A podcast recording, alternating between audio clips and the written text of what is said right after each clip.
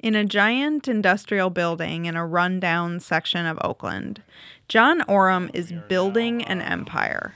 You're in a 200,000 square foot uh, commercial facility. This used to be a big, uh, what was it? It was a Bakery? a big bit. Thank you. That was the word I was looking for. This the was a bakery, and when we took it over, it had two inches of flour all over the place. We totally demolished everything, gutted everything, and rebuilt what you're going to see here. And right now, it's about 130,000 square feet of area that we use, and it's all cultivation and distribution in this building. Nug's massive headquarters made me start thinking of John as a mogul. Walking around with him, it was clear there was so much more going on than just growing and selling weed. It felt very corporate. There's stuff labeled with the Nug logo everywhere. And in John's office, there's a wall covered in framed trademarks. concentrates, powders, syrups, uh, blogs, magazines, online magazines, print magazines, scientific research, product development, drinking, bottled water, drinking water, candy, sweets, chocolate, bubble gum. Yep. And there's more and more and more of those. John faces the wall as he sits at his desk, where he's probably wearing a Nug shirt or sipping out of a Nug labeled water bottle. Brand is everything to John. You met him a couple episodes ago when we talked about banking for cannabis companies. He's CEO and co founder of Nug, a California marijuana company that manufactures and sells a bunch of different products. He's got enough trademarks surrounding Nug that when you ask him exactly how many he has, he's lost count. But pursuing those trademarks, defending them, and pushing the Nug brand out into the world is a huge part of the company's strategy. He does it even when it might complicate his life. I do live and breathe this brand, um, which makes somewhat of a challenge for me because I have teenage kids, and of course, you know, teenage kids experiment, and I need to control that. I need to allow, and I have, you know, I need to be honest with my kids, and they do know what my business is, and and and they do know my philosophy behind cannabis. And so when I wear a Nug T-shirt or a Nug hoodie or a Nug hat, they understand that I'm not promoting something that is cool and oh it's weed and uh, you know it's not about the the sexiness and the coolness of it it's about this is a strong business the brand is core to the business and I'm going to represent the brand and I'm going to try to normalize that brand As John sees it, Nug's brand is where the company's true value is. It's how you plant your flag in a new industry that's in the middle of a serious explosion. And it's how you prepare for the single biggest opportunity that pop moguls will ever have the end of federal prohibition. But has John really done enough to protect his brand? On this episode of Law 360's legalization, we talk about why marijuana companies have to go above and beyond to safeguard their brands, and why they should be doing it now, any way that they can. I'm Diana Novak Jones.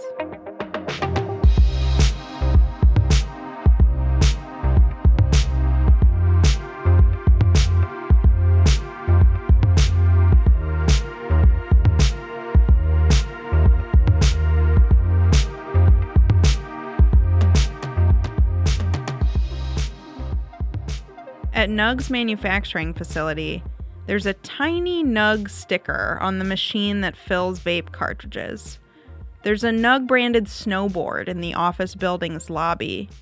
And in another building, a mural made from old product packaging. John's not just decorating his factory with Nug stuff because it looks cool. He wants his employees to absorb the pride he feels in the brand because they're sort of the first representatives he's got.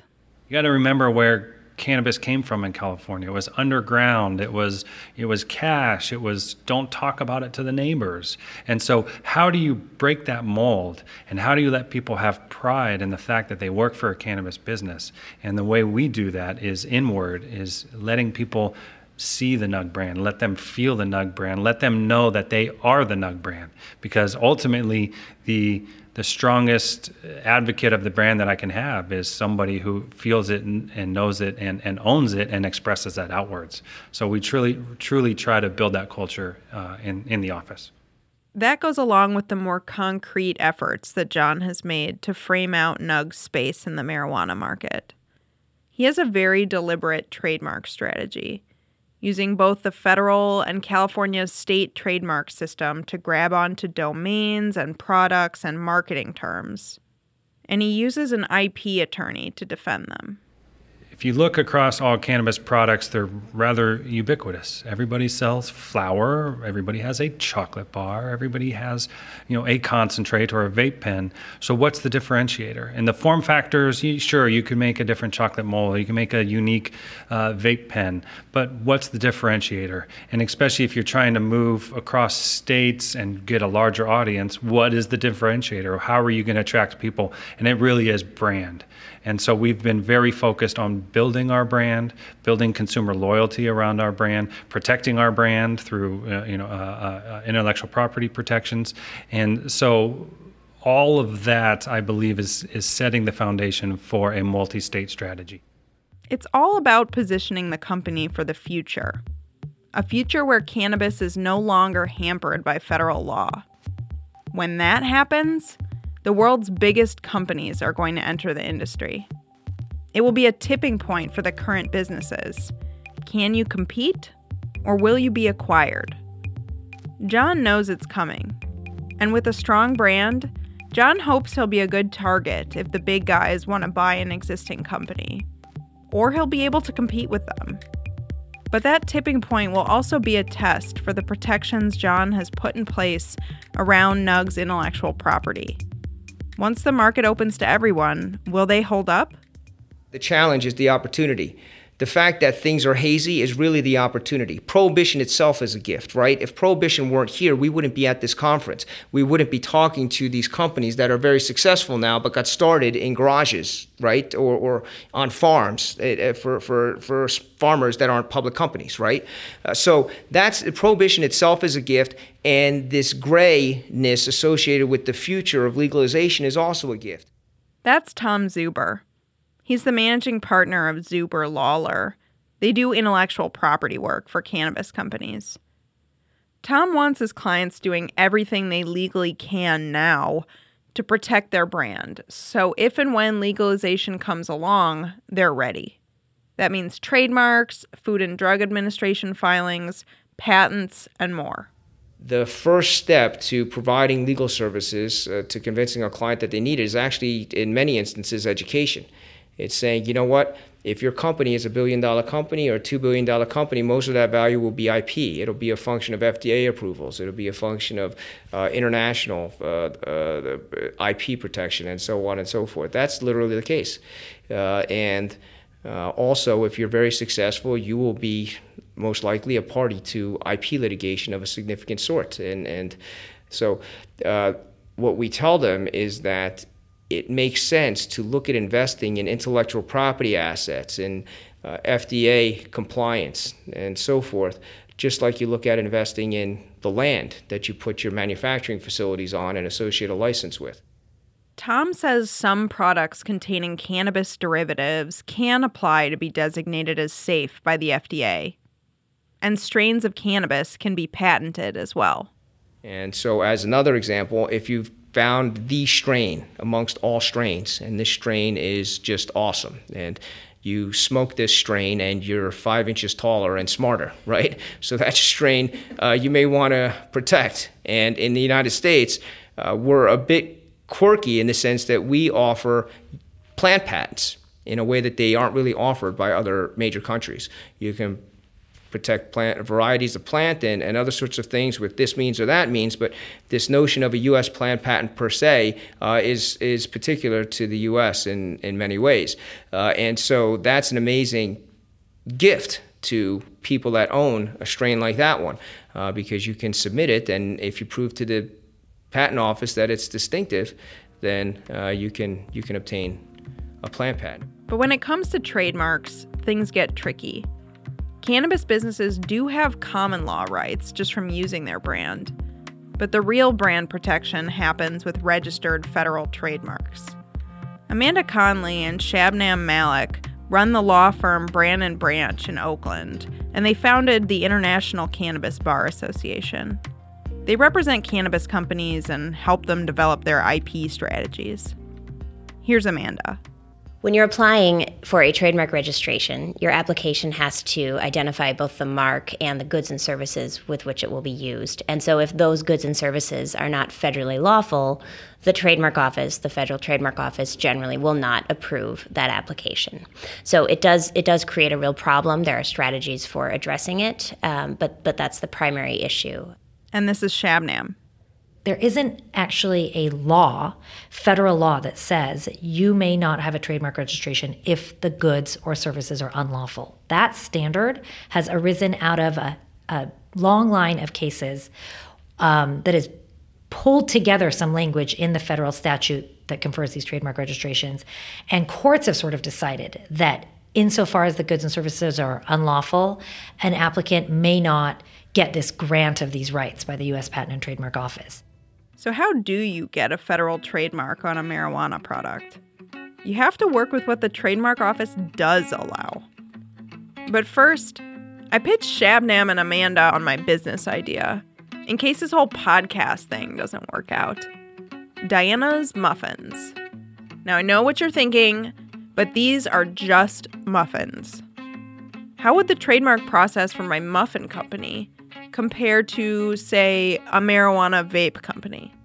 With muffins, you just say muffins and they're lawful, um, unless they have cannabis in them. And uh, and with vapes, you would just say vapes. So we won't apply to register a trademark for using in connection with cannabis oil because we know that that's going to be refused. So Diane's vape company is going to have a whole different approach at the U.S. Patent and Trademark Office than muffins. And frankly, it puts Diane's vape company at a disadvantage. You're going to spend more money uh, applying to register your mark in connection with more goods and services that you ordinarily wouldn't because you have to build this blanket around yourself. You are going to be initially refused registration for a handful of reasons and have to pay lawyers to overcome those.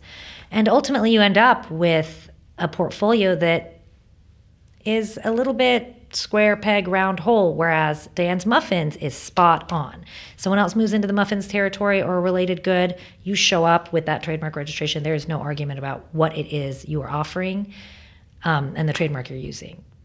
So, to get the trademark for my vape company, I can't trademark the marijuana item the way I can for my muffin company. I have to trademark a bunch of stuff all around the cannabis product. Stuff like my website, branded clothing, and even a vape you can use with tobacco. But isn't that misleading? Amanda says no. It's it's important to to help clients understand that the question is not is everything you do federally lawful um, because you're not required to disclose to the trademark office everything you do. You're you're required to disclose the things you're seeking registered protection over, uh, but not everything you do. And so so that's sort of an important piece that I think throws people. You know how how can how can we do this? Are we trying to hide the ball? And we're not. We're just trying to get protection where we can, and we are being very transparent um, about what our clients are, are doing generally. The idea is if marijuana becomes federally legal and someone tries to swoop in on my cannabis brand, I can stop them. I can point to all the legal things that I have trademarks for and say the marijuana brand is mine too. It's not helpful to file cannabis related applications right now, but it is helpful to file these ancillary goods yeah. and services because that's going to be our strongest argument, right? If our client has a registration in class 34 in connection with pipes and rolling papers, and you know maybe cannabis turns out to be in class 34, tobacco is, it would make sense. We have a strong argument that no, we don't have a registration for cannabis, but if someone else files in 34, we have a registration in that class with highly related goods. We should block their application, whether or not. Um, ours was yeah. lawful. Yeah. But this is all theoretical. We don't really know what will happen when legalization comes along. Will building a trademark bullseye ring around a brand hold up when the US Patent and Trademark Office is allowing cannabis trademarks? Or will they just let someone take your brand? That's something John has concerns about. I definitely worry about that bullseye theory working. Uh, the, the, two things there, though, if we ex- invest enough money and show enough that we're using those terms in commerce, we can get some rights just to the use itself. We've commercial rights. We've been putting a ton of money, a ton of investment in this. We're first in line for that right when it that federal right when it does exist. The other thing we're doing is in California, you can in fact trademark a cannabis term, a cannabis business, a cannabis brand for California specifically, and we're doing that. So I think that also helps prop up the argument that, hey, we were here first, we were using it in California, we are protected in California, we should be the first people in line to protect it on a national basis when that actually opens up. Many companies are trying to fill gaps in their federal trademark registrations with state ones, just like John. And while state trademarks might not have a lot of use for other industries, Shabnam says there's something many of her clients are asking for. And they want them because it is sort of an answer to the unavailability of the federal trademark registration in cases where they want a registration that the, the document itself would say, you know, brand X, Acme brand marijuana.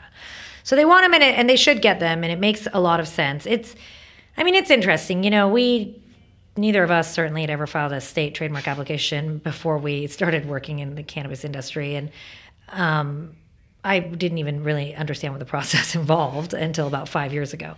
And so, what what the state trademark registration really does is um, sort of validate or support what, what rights you already have in any event, which are your common law rights. So, the patchwork of filings that cannabis companies can put together, you know, the state and federal trademarks, FDA filings, and patents, that can make up a pretty strong IP portfolio for these businesses. And that kind of portfolio is key to these companies' next steps. At least that's what Dina Jalbert says. She leads a mergers and acquisitions firm called Align Business Advisory Services. Because Align works with smaller companies, Dina has been involved with a lot of cannabis deals.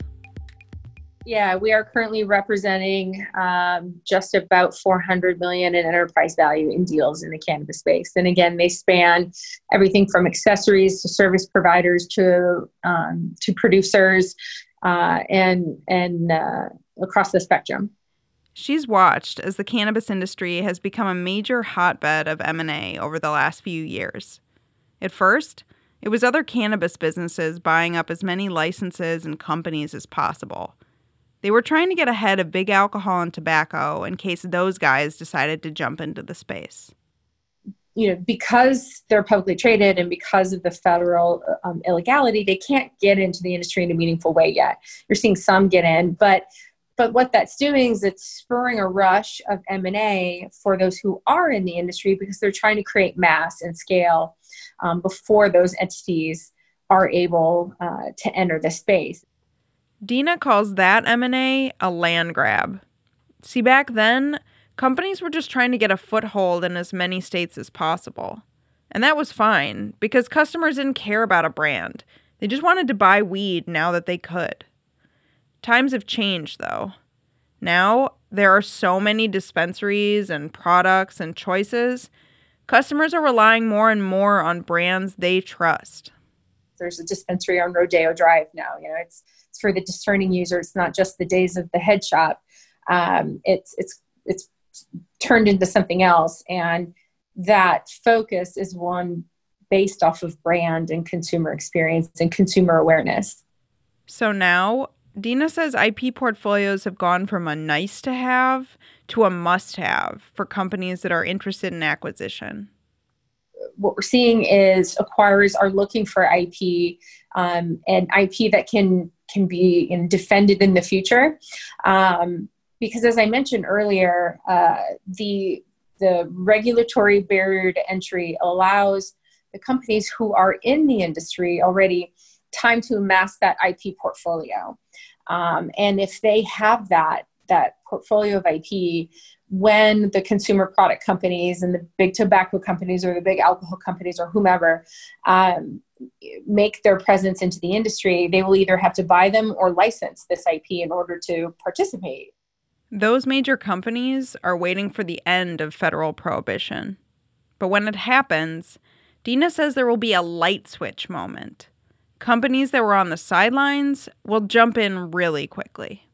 When those who are restricted to enter right now are able to, once that um, federal regula- uh, regulation is lifted, um, they're going to come in in droves. And those organizations already have, you know, um, infrastructure, distribution, man, you know, they have all of that um, scale built out um, for their their other product lines, if you will, and it can just be essentially repurposed and utilized in this new industry now that it's legal. It's hard to compete with that um, if you haven't built up that portfolio and created a, um, a protection around things that other people don't already have. Um, and so when those big companies come in, they either are going to have to buy you, which which will be extremely lucrative because um, they'll pay a premium in order to to to have access to that IP. Um, or they're going to have to license it from you. Uh, and either way, that's it's a very valuable and, and positive place to be. So, has John done enough to protect his brand? He's certainly done all he can.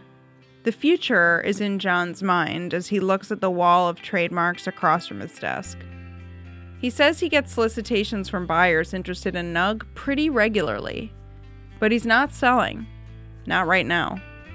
He feels like he has options because of the work he's done building his brand. I'm having fun doing this. I like building companies. I like employing people. I like generating revenue. This is fun. So uh, if if the brand and the, the company keeps growing and is able to generate revenue and able to you know return uh, to make returns back to our investors and, and we just keep on going great i love it great uh, but then you know the, the the other side of that coin is hey in doing that, we might be making ourselves so attractive that somebody wants to buy us. And if the number's right and the timing is right, then sure. But but it, but it's not the end all be all. If we don't get acquired, that doesn't mean we failed. It just means we chose a different path.